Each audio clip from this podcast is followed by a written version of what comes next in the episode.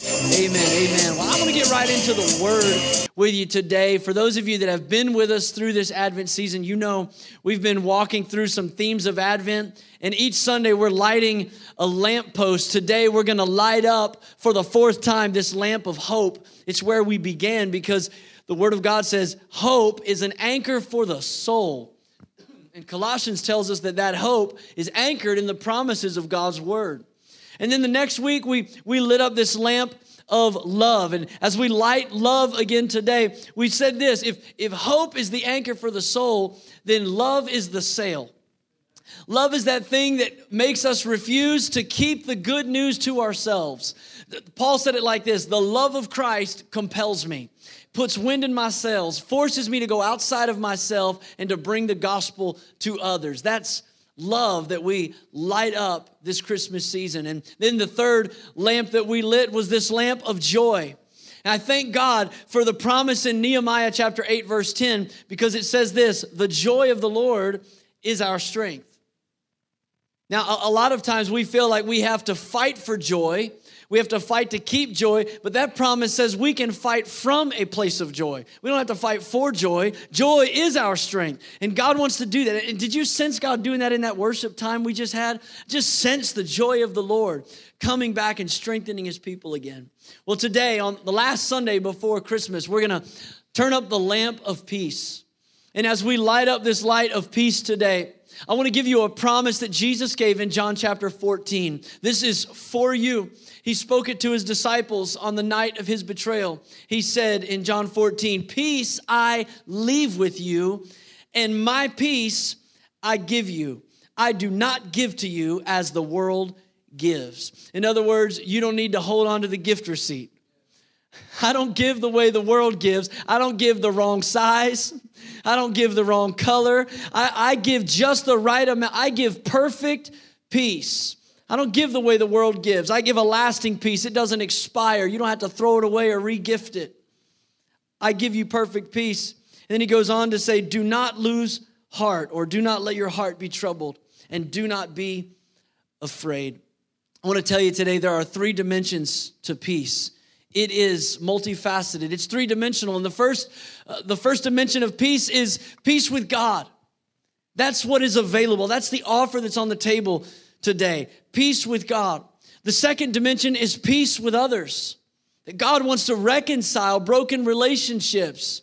And the third area of peace is peace within and in Ephesians chapter 2, Paul the Apostle writes about this peace and he includes all three of them. So I just want to read this passage to you in Ephesians 2, verse 13. Paul says, But now in Christ Jesus, you who were once far away have been brought near by the blood of Christ. For he himself is our peace. That's peace with God. To say that you and I were far from God, but only because of the shed blood of Jesus Christ, we can be brought near. We can be reconciled to God. God and sinner reconciled. That's what we sing in this season. It's peace with God. But then he goes on to say, He who has made the two groups one and has destroyed the barrier, the dividing wall of hostility, by setting aside in his own flesh the law with its commandments and regulations. His purpose was to create in himself, Jesus, one new humanity out of the two, thus making peace. So what, what Paul is saying is that there's there was all these rules and regulations that the Jews followed, but now the Gentiles are coming to Christ and they, they weren't they weren't a part of David's root. They, they weren't a part of, of the lineage. They weren't God's chosen people. They didn't follow all the customs. And so there was this barrier. How many of you know there shouldn't be racial division in the kingdom of God? Come on, that ought to get a strong amen from Wrightsville Assembly of God. Listen, he said, I have come not just to bring peace between you and God, but I've come to tear down the barrier walls of hostility. I've come to make two people one. And he said, This is the purpose for which I came. Not just to, to make you feel good about your relationship with God or your eternity, but to allow you to have and experience peace in your relationships. And then he goes a step farther and he says in verse 17, He came and he preached peace to you who were far away and peace to those who were near. Let me back up to verse 16. I missed one. He said, And in one body, Jesus came to reconcile both of them to God through the cross, by which he put to death their hostility. Now that's key because a lot of times we can outwardly, we can, we can feign peace. We can pretend to have peace. We can be polite. But he said when Jesus went to the cross, he didn't just reconcile you with God, he didn't just restore relationships with others. It says he came to put to death the hostility that was in your heart. Jesus comes to give us peace within. It's three dimensional, and I don't know what kind of peace you need today, but I want you to lean in with faith and believe that it can, it can be yours. That God has a promise of peace for you. And so, before we get into the Old Testament book of Isaiah, I want to take a moment. I want to invite a very special guest up here. Uh, I've invited George and Jan Krebs to be with us this morning, and George is coming now. He directs our kids' ministries in PennDel, but he's also the director of the Bongiorno Conference Center. And I want you to hear about some of the ways that peace is coming through this ministry. Thank you, Pastor. It's a joy to be here. I leaned over to my wife after the second service and I said, Can we come here? we go to a church that my son in law pastors. Don't want to offend him, but uh, we, just, we just enjoy coming here and enjoy your pastor. I want to thank you, Wrightsville Assembly, as well as Pastor Aaron, for the invitation. Um, it's, it's a real privilege to be here and share about the Bongiorno Conference Center. Uh, we're located in Carlisle and it is your conference center. It is owned by the PennDel District of the Assemblies of God. You're one of 411 churches in that PennDel District, and so you're really part owner of it, and it's your place. And your kids have come there for camps and retreats, and your youth for camps and retreats, and uh, your leaders for training. I've seen your pastors there for different events that we've held for ministers, and it's a great place. But I want to give you a little bit of history about the Bongiorno Conference Center.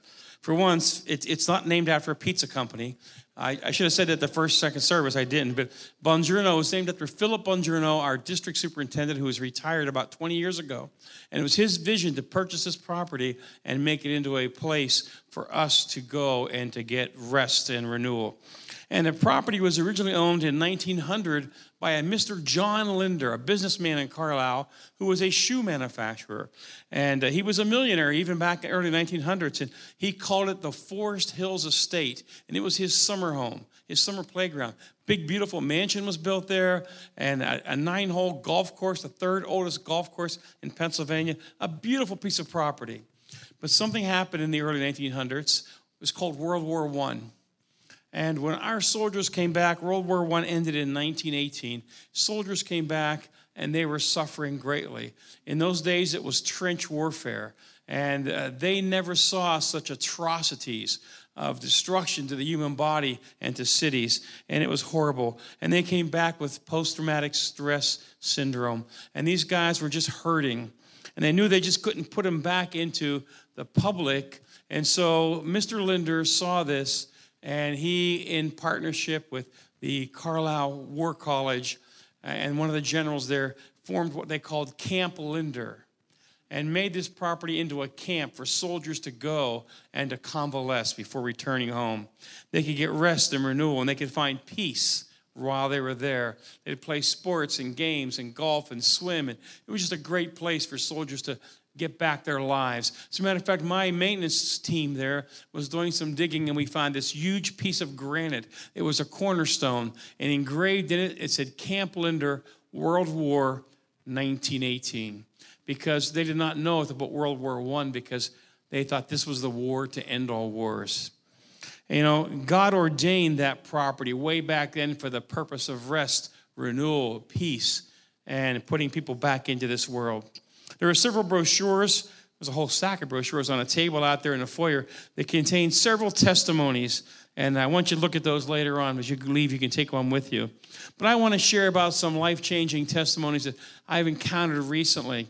About eight weeks ago, I was talking to one of the vice presidents of Teen Challenge, which is a faith based Assemblies of God drug rehabilitation center. And they were telling me that uh, all the things that they do to help people get off of drugs and alcohol and every of society. And I said, Well, thank you for what you do for the kingdom. And she said, Well, you're with Bongiorno Conference Center. Thank you for what you do for the kingdom. She says, I'm an AG girl. I went there as a kid for kids camp and youth camp, and, and God put a call on my life, and now here I am serving God in this capacity. And a week later, I had a lady call me, and she's an older lady, not quite my age, because I'm really old. But she called and said, Hey, I'm a brand new children's leader in my church. And can we have some information about one of the kids' retreats? We want to bring our kids there. And I shared the information, and, and I shared with her it's held at the Bongiorno Conference Center in Carlisle. She goes, I know that place. She goes, I went there in 1988 as an eight year old girl, and I gave my heart to Jesus, and I pledged to live for God my whole life. And here I am today, still involved in my church. You know, God moves on lives like that. Many, many testimonies.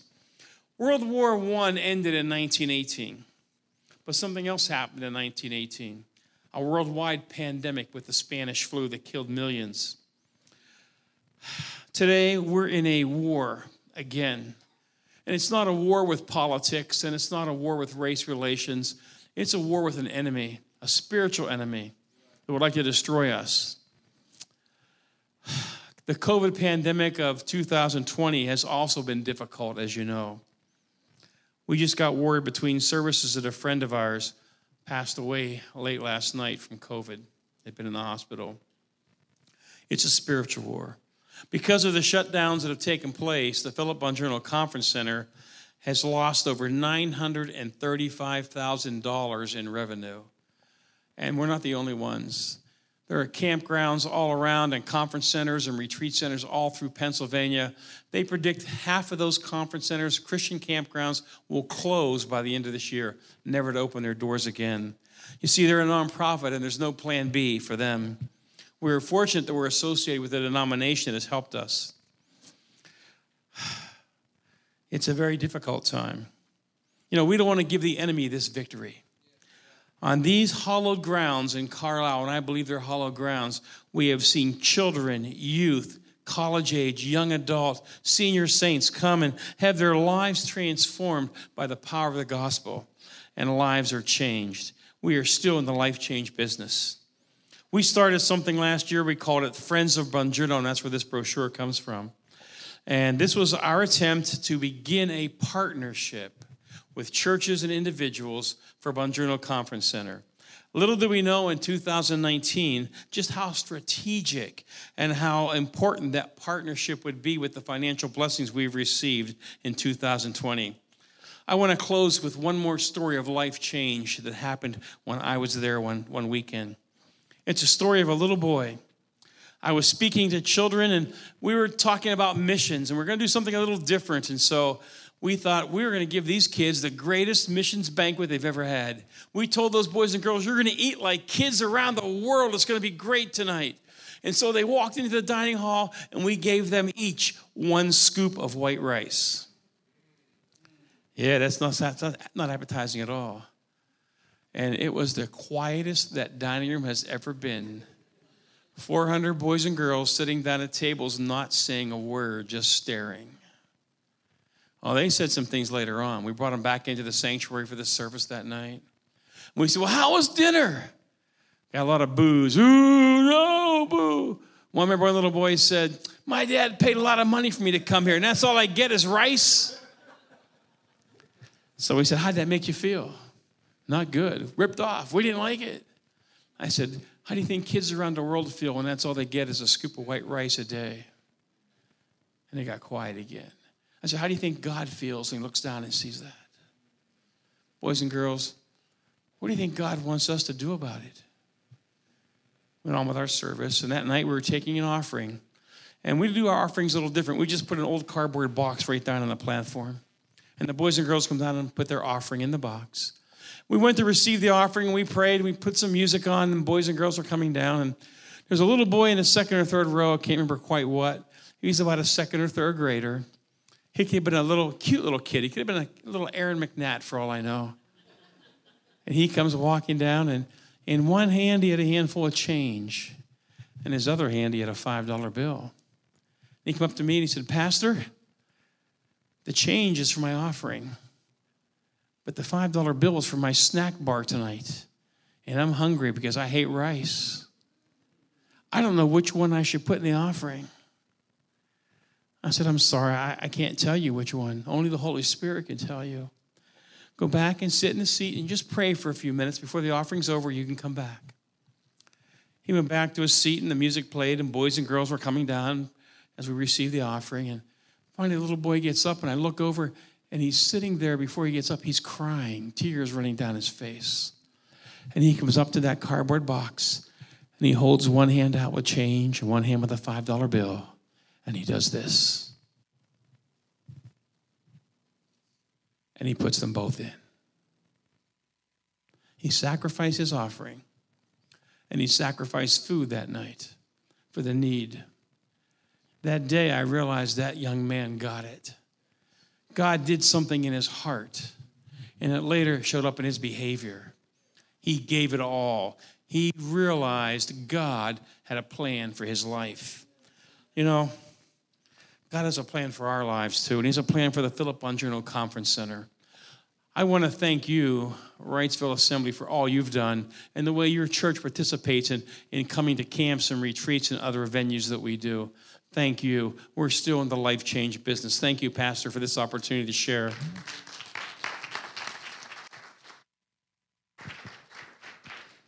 Praise God. Thank you so much, Pastor George. You know, um, I wasn't that kid, but I was one of those kids and I could take you to the spot on the carpet where where I stood there answering an altar call as a middle schooler and one of the college age volunteers from the University of Valley Forge came and placed his hands on both my little bony shoulders. He said, What's your name? I told him my name's Aaron. And he said, Aaron. Aaron was Moses' brother. He's a spokesperson. You're going to be a voice for God. And I didn't believe that. as a middle schooler, but you know what? That young adult prophet was right. And I could take you to another spot on that carpet where I prayed with my best friend as a 12 year old, and I watched Jesus baptize him with the Holy Spirit with the evidence of speaking in tongues. Time and time again, God is calling people at this place. And I, I thank you again, uh, George and Jan. Thank you so much for what you do. Thank you for the atmosphere you create because we need peace, don't we? We need those moments. And you know, apparently, we're not real good at peace. I mean, uh, the statistics would say so. It's not just us Americans in 2020 that have this weird, you know, masochistic attraction to conflict. It's it's world history for as long as they've been keeping track of the numbers. Historians tell us that only 8% of the time since history has been recorded has the world been entirely at peace. Only 8% of the time. In over 3,100 years, only 286 have been warless. And in those 286 years, 8,000 treaties were broken. We don't know how to keep peace the armistice that was signed on November 11th, 1918, ending that war to end all wars. It was a, a ceasefire of war on land and sea and air. From the time that that was signed in 1918, for every one year of war in the world, we've had two minutes of peace. And so, 750 years before Jesus was even born in Bethlehem's manger, the world looked a lot like it does today. And the prophet Isaiah spoke a word to the people of that day. And I believe it is a word for you and for me. It's probably a word you're going to be familiar with. You probably have this word on a Christmas card hanging in your house right now. Isaiah chapter 9, verse 6 says, For to us a child is born to us a son is given, and the government will be on his shoulders. And he will be called Wonderful Counselor, Mighty God, Everlasting Father, Prince of Peace. Now, I want to just take some time today to focus in on that last name that was given to Jesus. In the Hebrew, Prince of Peace is Shar Shalom. Sar Shalom. The, the word Sar is the same root that we get Caesar or a czar. In other words, the word czar means a leader, a ruler, someone who is the captain, someone who is in charge. And Isaiah says that Jesus is coming as the czar shalom. That word shalom, it's more than just an absence of conflict. That word means wholeness, it means completeness, health, perfection, safety. So Jesus is our Sar Shalom, or we could say it this way Jesus is the captain of our wholeness. Jesus is the Lord of tranquility. He's the president of perfection. Jesus is the commander of our lives in every way. He is the Sar Shalom. And Isaiah said, It's for unto us that this child was born, and it's to us that the Son was given. Lest anyone wonder why the church gets so excited, it's because we know why He came. It's for us. And there are four gospels that communicate the story of Jesus' birth, his life, his death, his burial, and resurrection. But Isaiah, the Old Testament prophet, who wrote 750 years earlier, is often referred to as the fifth gospel. He's the fifth gospel writer because he speaks so profoundly about the life of Jesus as our Savior. And Jesus even quoted Isaiah more than any other Old Testament book. So, today, what I want to do at the time that we have left is I want to give you one promise that God spoke to Isaiah about Jesus. And I want to challenge you today whatever dimension of peace that you're lacking in your life, would you grab a hold of this word and let it take root in a heart of faith today? Isaiah chapter 26, verse 3, he says this You will keep in perfect peace those whose minds are steadfast because they trust in you. Now, I don't know how your year's gone, but there's plenty of days I would have settled for imperfect peace. I would have settled for partial peace. You know, just mediocre peace even would have been good on some days. Anybody with me on that? Like just, but this word says he will keep in perfect peace. Now, that word perfect in the original language is complete, it's wholeness, perfect, nothing missing. And I've already told you what the word peace is in the language it's complete, it's wholeness, it's perfect. So, what this verse actually says is, You will keep in peace, peace those whose minds are steadfast because they trust in you. Shalom, shalom. Now, listen, if God says something just one time, how many of you know that's important enough? You know, it matters. If God says it once, it matters. You know, He only said one time, let there be light. Aren't you glad the power never went out? Once is enough with God. But listen, if He says it more than once, if He says something twice, I think we ought to pay attention. I think there's something God wants us to understand about the peace that He offers. I was thinking about the story even this week of, of Moses when he went to the burning bush after 40 years of not living in the will of God. Finally, the burning bush ignited and God got his attention. And what did God say? Moses, Moses. He called him twice. He wanted to make sure he knew you need to hear what I'm about to say. It's time to deliver my people. I love the story in Zechariah about Zerubbabel, who God had called to rebuild the temple. Solomon built the first temple, and he had resources, he had wealth, he had workers, he had lumber and, and materials, and all those things. And now Zerubbabel is called to rebuild the temple, and he doesn't have any of that. In fact, he, he has a mountain of obstacles in front of him. And the Lord prophesies to him through Zechariah, and it says this in Zechariah 4 6. So he said to me, This is the word of the Lord to Zerubbabel, not by might nor by power, but by my spirit, says the Lord Almighty.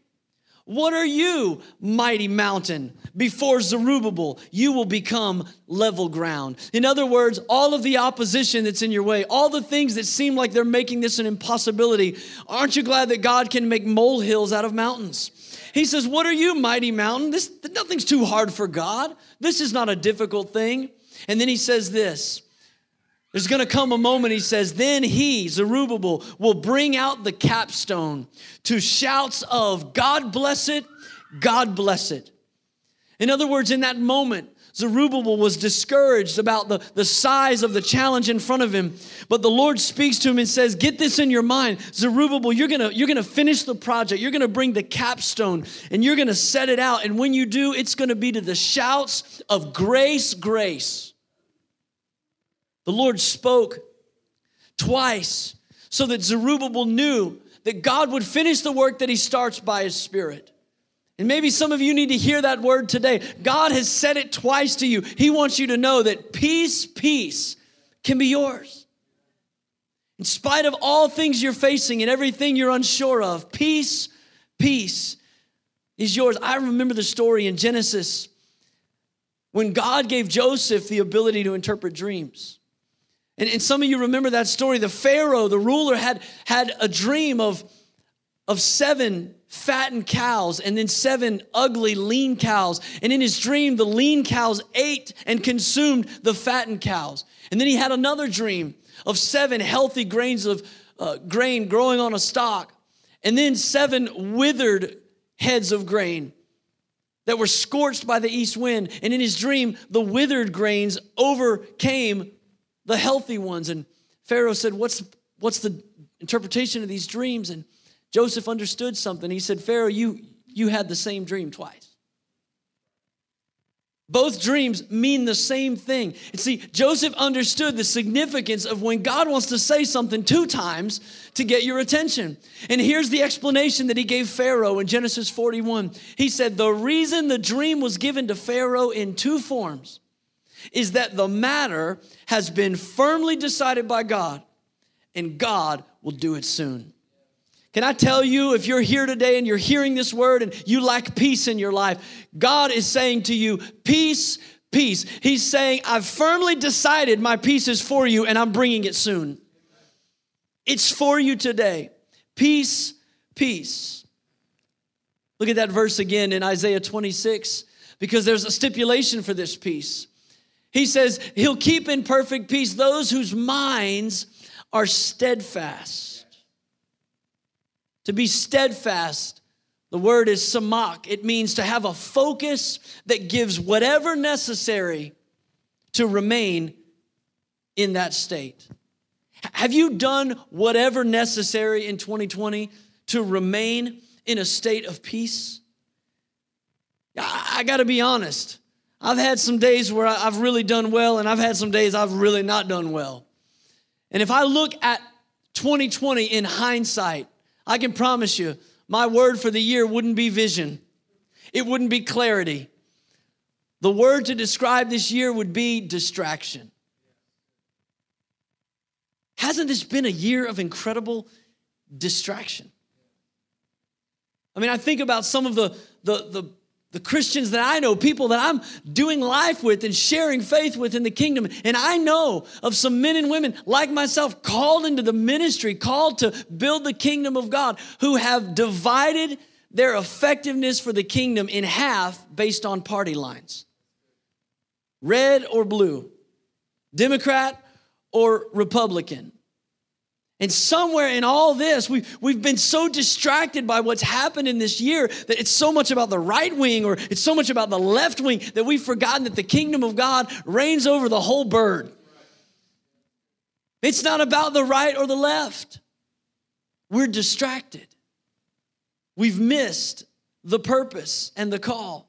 Uh, we have people that are given to conspiracy theories and speculations and whether you want to believe those things or not is up to you, but it's a dangerous place when they begin to motivate our decisions instead of the authority of God's word. And I'm seeing people being, being tossed back and forth by information that is moving them off of the strength of God's word. It's distracting. I'm, I'm talking about people that I know that, like me, have lived their whole lives believing in the imminence of Christ's second coming. They're living in anticipation of the second advent when Jesus will come again.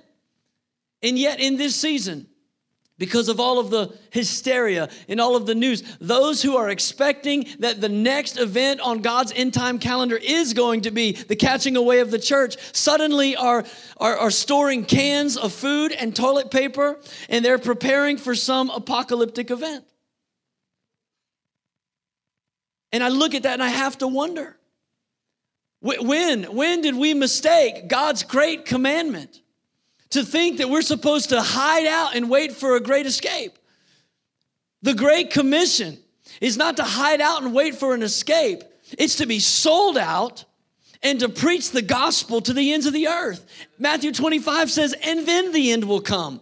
So listen, we can hide out in a bunker and see how it goes, or we can get on the front lines and bring on the kingdom. But we're distracted. I think about families that have left our church this year because we chose to suspend our weekend worship gatherings for 14 weeks during a global health crisis. They, they, they, they cut ties. They said, we, we, can't, we can't walk with you together. And people have told me, they've said, Pastor, we got to keep the church open. We can't let them close us down. Can I just remind all of us, church, we were never commanded to keep the church open. We were commanded to love our neighbor. And so when all the local businesses had to close down and all of our kids had to come home from school and professional sports were canceled and concert tours were shut down and the only silver lining that we could hold on to in the midst of it all is that if we all do our part, we're going to flatten the curve. We chose in that moment not to take a stand for our rights, but to take a stand on love for our neighbor and say, you know what, we'll join with you. It's not that we can't meet, it's that we're going to join with you. And you know what? We'll voluntarily quarantine and do our part to help out. But, but so many in the kingdom miss that. Why? Not because our methods are better than somebody else's, but because we're distracted. Because suddenly it became about something other than what we're called to to love our neighbor. And some have even gone so far as to call what we're experiencing persecution of the church. Church, can I tell you, we're not being persecuted. God help us if the underground churches around the world who are risking life and limb together in Jesus' name ever find out that we called what we experienced in America in 2020 persecution. While we sat with plenty of toilet paper and Netflix and church online and air conditioning and, and on and on and on it goes. God help us if any of the martyrs in heaven get wind of this idea that we called it persecution when their bloodstains paved the roads that brought the gospel to our shore. We'll be the laughing stock of heaven. We're not persecuted, church. We're distracted. We're distracted. God wants us to be steadfast. I love the way the ESV translation says that verse because it replaces the word steadfast with one that gives clarity to it. It says, You keep him in perfect peace whose mind is stayed on you. In other words, steadfastness is not just about having a changeless mind, it's about having a mind that's fixed on Jesus. It's not just saying I'm immovable. It's, saying I'm, I'm fixed on Jesus Christ. And I'm going to give whatever is necessary to stay focused on Christ in this season. I got to be honest, for some of us that's going to take some decisions. We're going to have to we're going to have to change some things. If you're going to stay focused on Christ in this season, you, you may have to turn off the news. If you're going to stay focused on Christ, you might have to do a little social media fast. I love you, but I can't listen to you anymore. You know, call me, we'll talk. Some of you, I, I, know it's Christmas season, but but you might have to you might have to change the station from Bing back to Bethel and get your praise on a little bit in the middle of the week. Because you gotta you gotta do whatever's necessary to be steadfast to have your gaze fixed on Christ. See that, that word steadfast, it also means to lean completely, to put your full weight on something. You will keep in perfect peace those whose minds are leaning completely on Christ. You know, it's hard to admit, but the, the truth is sometimes we just don't believe God. Or we believe in God, but we don't believe God. How many know there's a difference? We, we just we doubt his faithfulness. We don't trust the process. Maybe he didn't do it when we thought he should have, but there's moments in our life where we fall short of faith in God, and that can be the very thing that steals our peace. Because we're not leaning completely. That's what Proverbs 3 5 says. Trust in the Lord with all your heart and lean not to your own understanding. In other words, saying, don't do the very opposite of being steadfast. Don't lean on your own understanding. Can, can you imagine how different this year might have been if you just didn't lean on your own understanding about the efficiency of a mask?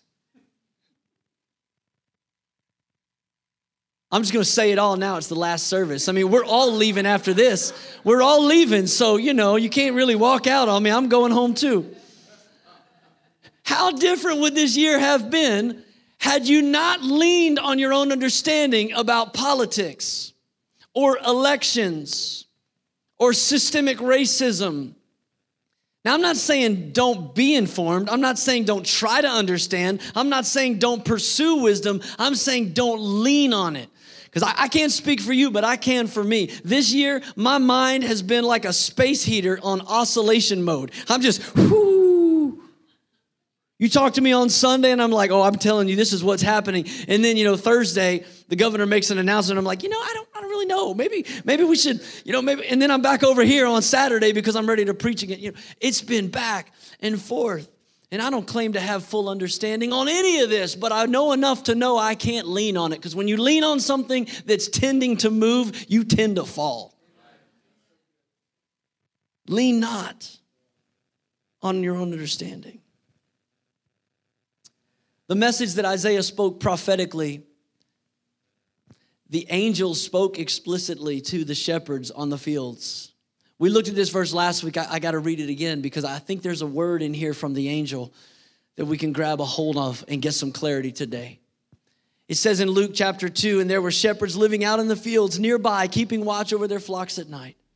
And an angel of the Lord appeared to them, and the glory of the Lord shone around them, and they were terrified. But the angel said to them, Do not be afraid. I bring you good news that will cause great joy for all the people. I read this in several translations this week, and I noticed that the newer translations left a word out that most of the older translations have. And sometimes that's neither here nor there, but in this case, I think it matters. Because in the older translations, it reads like this Fear not, for behold, I bring you good tidings. See, the modern translations skip the word behold. I guess they just look at it as an English archaism, one of those old fashioned poetic things you just say. It sounds Shakespearean and King James and irrelevant, but it is relevant. If you read it in the original Greek, it was written in, there's a word that's translated there behold. And so, what essentially what he's saying when he says, Fear not, for behold, I bring you good tidings, what he's actually saying is, Don't be afraid, be perceiving. I'm telling you the gospel. Isn't that good? Don't be afraid, be perceiving. Behold, I'm telling you the good news. That's what shifts your perspective. That's what makes fear vanish. That's what brings peace. It's in what you're beholding. And what was the good news that he said focus on? The angel goes on to say, A Savior is born. Verse 11 Today in the town of David, a Savior has been born to you. Can I just say to you today, if you're looking for peace, if you're longing for peace, peace in your heart with God, peace within, peace with others. You have to behold Jesus as Savior. You can't behold him as, as a moral authority. You can't just behold him as a religious teacher. You can't behold him as a good example. You have to behold him as Savior. Which means, and this is the really hard part, we have to admit our own weaknesses. we have to admit that we need a Savior, that we need rescued. And that's the, that's the struggle. It's not in seeing how great God is, it's, it's in seeing that I'm not great enough and acknowledging Him as Savior. So, what's the, what's the motivation for that? To come to the place where I recognize Jesus is Savior. We'll read a little farther because the answer is in the angel's proclamation. He goes on to say, He's been born to you, and He is the Messiah, the Lord. In other words, the angel says, This baby that's in a manger is the Son of God. And so when you go scurrying off to the nativity and you gaze in at that baby, you can have confidence that the God of heaven cared for you so much that he came all the way down to be Emmanuel, God with us. And knowing that he would do that for you ought to compel you to behold to perceive the gospel. It was 51 years ago in 1961, April 12th, that Yuri Gagarin was the first person, a cosmonaut, to go into space. Just a young man, but he had an awesome responsibility to chronicle for mankind what existence, existence outside of Earth's realm actually looked like. And the statement that was published and circulated around the world upon his return to earth was this Now I know that God does not exist because I was there and I didn't see him. Well, C.S. Lewis read that statement and he wrote an article in response to it. C.S. Lewis wrote an article called The Seeing Eye, and he said, If there is a God, who created us. We could not discover him by going up into the air. God would not to re- relate to human beings the way a man on the second floor relates to a man on the first floor. He would relate to us the way Shakespeare relates to Hamlet. Shakespeare is the creator of Hamlet's world and of Hamlet himself. Hamlet can know about Shakespeare only if the author reveals information about himself in the play. So, too, the only way to know about God is if God has revealed himself. Church, can I tell you today? The claim of Christmas is so much more than God wrote some information. The claim of Christmas is that God put himself in the production. He cast himself in the story and he came to reveal himself to us in the flesh. And you can behold him steadfast, doing whatever is necessary to keep your focus, leaning completely on Christ Jesus. I want to pray for you today as we conclude this service. I'm going to ask everyone in the room and online, would you just bow your head with me? Let this be a moment that you just lock out every distraction, focus in on the Lord. Maybe you're hearing this today, and the peace that you need is peace with God. Peace with God. Can I tell you today, peace with God is a gift, unopened and under the tree right now. The word of the Lord says in 1 John 1 9, if we confess our sins, he's faithful and just and will forgive us of our sins and he'll cleanse us from all unrighteousness. It is that unrighteousness that has broken the bond of peace between you and God. And his word says all you have to do is confess it, acknowledge it, acknowledge that you need a Savior. He is the Messiah, Christ the Lord. And if you'll acknowledge him and you'll confess your sin, peace can be restored in your heart and in your soul. Can I encourage you? Do it right now. Just call out, Jesus, I receive your peace. Jesus, I receive your forgiveness. Jesus, I give you my life. Maybe you're here today and you need to have peace with others. It's more than just divisions with people that sit on other sides of the political aisle. Maybe it's in your own home. just too many hours under the same roof. There's been tension in your relationship with your marriage. There's been tension in your relationship with your kids. Maybe it's those family members that, that you're going to be sitting around the table with later this week, and, and you dread it unless God does something. You need Him to bring peace. Behold, the Savior, Christ the Lord, right now, in this moment, and know that He has come to tear down the barrier wall of hostility. Whatever that wall is, if it's unforgiveness, if it's shame, if it's regret, if it's mistrust, if it's manipulation, if it's lies, if it's offense. He came to tear down the wall of hostility and to bring peace with you and others. Maybe you're here and you need God to give you that third dimension of His peace in your life today. It's, it's not that it's not that you're unsure about where you're going to spend an eternity, and it's not that, that you don't have people around you that you love and who love you, but it's, it's when you lay your head on your pillow at night, it's that peace within that's missing. It's the anxiety, it's the fear, it's the dread, it's the worry, it's the depression that is pressing down on you today. Don't be afraid. Be perceiving. God has come to dwell with you. Behold his peace today. Father, would you touch your people today? Would you give us your peace? Thank you, Jesus, that you said, My peace I give you, my peace I leave with you. God, give us your peace today. And may it stay with us and sustain us. In Jesus' name, we receive it. And all God's people said, Amen. Amen. Amen. Could we just give God praise together for his word spoken over us? Amen. Amen.